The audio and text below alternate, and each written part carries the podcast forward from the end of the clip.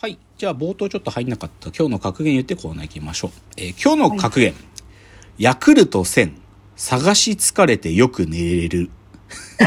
ヤクルト1000。探し疲れてよく寝れる。これね、僕のじゃないよ。これね、2022年、あの、サラリーマン川柳っていうのがさ、あるじゃん。でもあれね、今サラリーマン川柳って言わないんだって。あのね、名前変わってね、さらっと一句私の川柳コンクール、通称サラセンって、なんかもうサラリーマンって言葉が時代に合ってないじゃん。だから、こう、さらっと一句私の川柳コンクールって名前変えたんだけど、それの、この前、今年の全国優秀100句の中に入ってたね、三代目ヒゲダルマさんっていう方の句なんだけどさ、ヤクルト1000、探し疲れてよく寝れるって。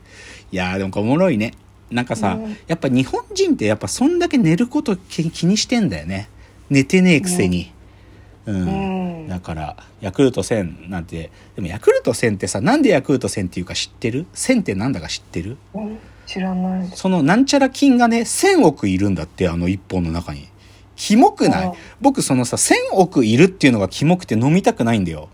なんか、他のさ、なんか、ヤクルトじゃないメーカーの乳酸菌飲料とかも、何十億とかいるらしいの。何百億とか。で、ヤクルト1000はそれが群を抜いて多くて1000億いるんだけどさ、なはい何かが1000億入ってる飲み物ってなんか飲みたくなくない？キモくない？だから飲んでんだけど、でもすごいマジで眠れるらしいし、探し疲れてよくね、マジで売り切れてるからね。うん。っていう、まあでもちょっと面白かったんで紹介しました。じゃあコーナー参りましょう。えーロフトプラスワンへの道。えーこのコーナーはサブカルリテラシー、サブカル知識の低い株式会社私は社員に竹之内がサブカル魂を注入し、いつの日かロフトプラスワンでのイベントに呼ばれる存在にまで自分たちを高めていこうという意識向上コーナーです。でね、今日ちょっとね、お便り来てたんよ。なんか昨日来てて。ちょっとこれ、あのね、ちょっと文脈がむずいから、ちょっと僕が読みますね、このお便り。はい。と、ラジオネーム、サザンノーススターズさんからのお便りです。で、ここからお便りに書かれてることそのまま読むよ。群馬が生んだ怪談時、株式会社私は社長の本物の竹之内です。これ書いてあるんだよ、ここのはがきに。あで、これまでこの番組は弊社が開発したフリートーク AI、なんてクソくらいが、これカタカナでなんてクソくらいがお送りしてきましたが、200回記念の今回は本物の竹之内がお送りします。こんな展開さえ想像してしまうほど、これまでの199回で多くの引き出しを楽しませていただきました。まあこれシャレですよ。うん、サザンノーススターズさんのシャレですね。で、200回記念おめでとうございます。シャープ90ツッコミ論。シャープ 160AI は年を取るのかでは私のリクエストを採用していただきありがとうございました。何度も繰り返し毎回うんうんうなりながら聞いています。またリクエストを送らせていただければと思っています。これからも毎週木曜日の朝を楽しみにしていますと。いうことで、古参リスナーからの で、このサザンノーススターズさんが送ってくれるメールは、あの、お便りはですね、多分、むずいテーマをいつも投げかけてくれるので、だから今までシャープ160や100、あ、シャープ90か、と、シャープ160みたいな AI スペシャル回で採用で喋ってきたんだと思うんですよ。で、その、サザンノスさんはまあ200回記念ということでのお便りをくださいました。まあね、フリートークができるっつうのは一つのゴールでしょうね、多分ね、やっぱりね。うん、でもまあフリートーク、でも、なんか、一人語り、モノローグをするっつうのは多分もう見えてるね。モモノローグ。うん。で、どっちかっていうとやっぱりこう深谷さんに僕が喋るダイアログなスタイルのフリートーク AI が作れた時がゴールでしょうね。多分ね。まあそういうことをゴールに見据えた株式会社私はという会社がまあやで僕の本当に精神衛生を保つためだけにやってるラジオをまあ聞いてくださってありがとうございますという感じででそれの200回の今日のテーマです、えーはい。今日のテーマ。大学の講義を少し少しずつ準備する第2回シラバス作成編ということでもう一回ちゃんと言おうかな。大学の講義を少しずつ準備する第2回シラバス作成編ということで、まあはい。前回ぐらいの AI スペシャル回からちょっと趣向がですねあの私は来年来年っていうか今年か。こん2023年度ちょっと大学で講義をすることになりましてそれの講義を作っていくっていうことにこの AI スペシャル回をやる使おうということでで200回でで実はちょっと講義は実は2023の後期なんだけど、でも、新年度が始まるときにシラバスが、あの、学生に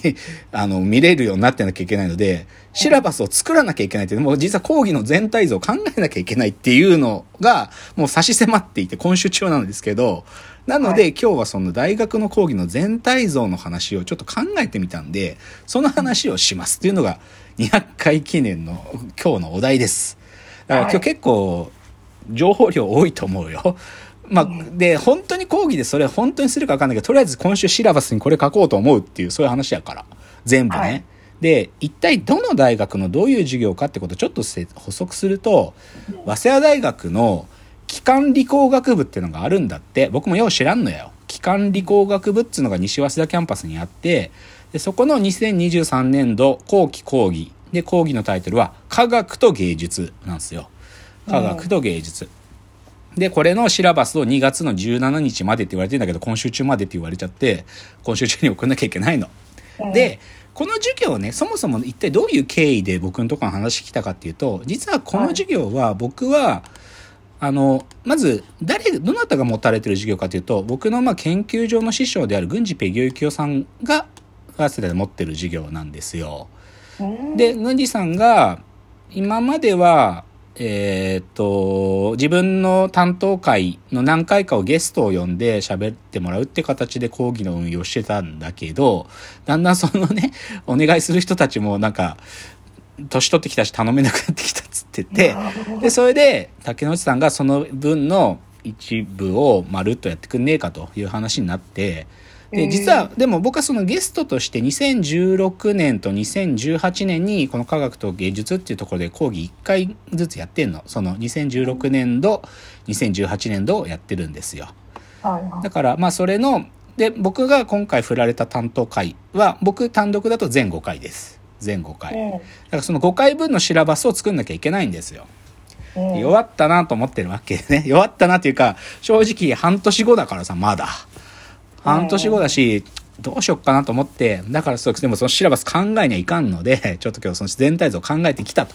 で、ちょっと参考としてね、まあその、もともとやってた郡司さんのシラバスも見てみようとかまで見てたの。で、とりあえずその科学と芸術っていう授業の授業概要が書いてあったんで、ちょっと読んでみるね。こはい同じ目的だから変わんないんだと思うんで、ちょっと今日2022年度の科学と芸術という講義の授業概要ね。かつてアートという言葉が科学と芸術の両方に用いられていたように、両者はその根底において深く結びついている。実際、自動車、コンピューター、住宅など身近にある事物を考えてみれば、それらが優れた機能を発揮するには、科学技術の裏付けが必要であり、魅力ある存在となるには芸術的なセンスが必であ必要であるように、真のクリエーションは両者の架け橋とするところに現れるものである。本講座の狙いはこうした科学と芸術の関係を多角的な視点から探求し、両者を深いレベルで結びつけている仕組みを理解することであると。まあなんか大行なこと言っとるわ。けど、要は科学と芸術両睨みした話せえっつうことだよ。うんで、なんかね、郡司さんの去年の授業計画、郡司さんは去年、郡司担当会は5回だったんだけど、それちょっと5回の講義のタイトル読んでみようか。第1回、芸術は死んだのか、糖質化の科学と異質性の芸術。第2回、人工知能と創造性。第3回、越境し境界を新たに設定する。第4回、表現論、自然と形式の間を構想する。第5回、プロとアートとアートのスペクトラム。まあ、軍事武士っぽいね。やっぱり軍事さんの問題性って、まあこの講義が科学と芸術って言ってるから、やっぱり何々と何々って感じで、やっぱり彼は思考があるんだけどね。だからまあこういう感じっすよね。うん。で、ちょっとまあ、これは別に今日の関係ないんだけどさ、でも、なんか、シラバスの書き方が僕知らねえからさ、他のやつでも同じように書いてんのかなと思って、郡司さんの他の授業のシラバスも見てみたの。で、はい郡司さんが持ってる他の彼の研究について触る講義で、表現と言葉っていうのも2022年で持ってたらしいのよ。で、実はこっちもね、僕ね、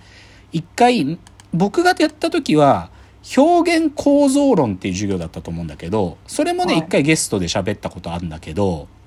でも今だとそれ表現と言葉って授業になってるんだけど、こっちはもうマジでね、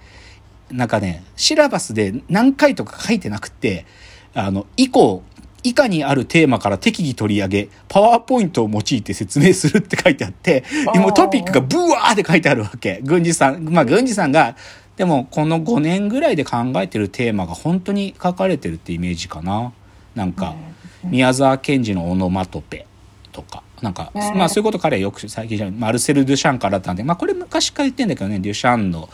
芸術係数みたいなやつとかの話とか、まあデジャビューの話とかね、そう、ダサかっこ悪いものの持つ不思議な魅力とかね、うんなんかこう、アンパンマンとケーキちゃん。まあそう、アンパンマンの本、あの、現代思想で柳瀬隆特集の時に本、あ文章を書いてて、それの話とかしてると思うんだけど、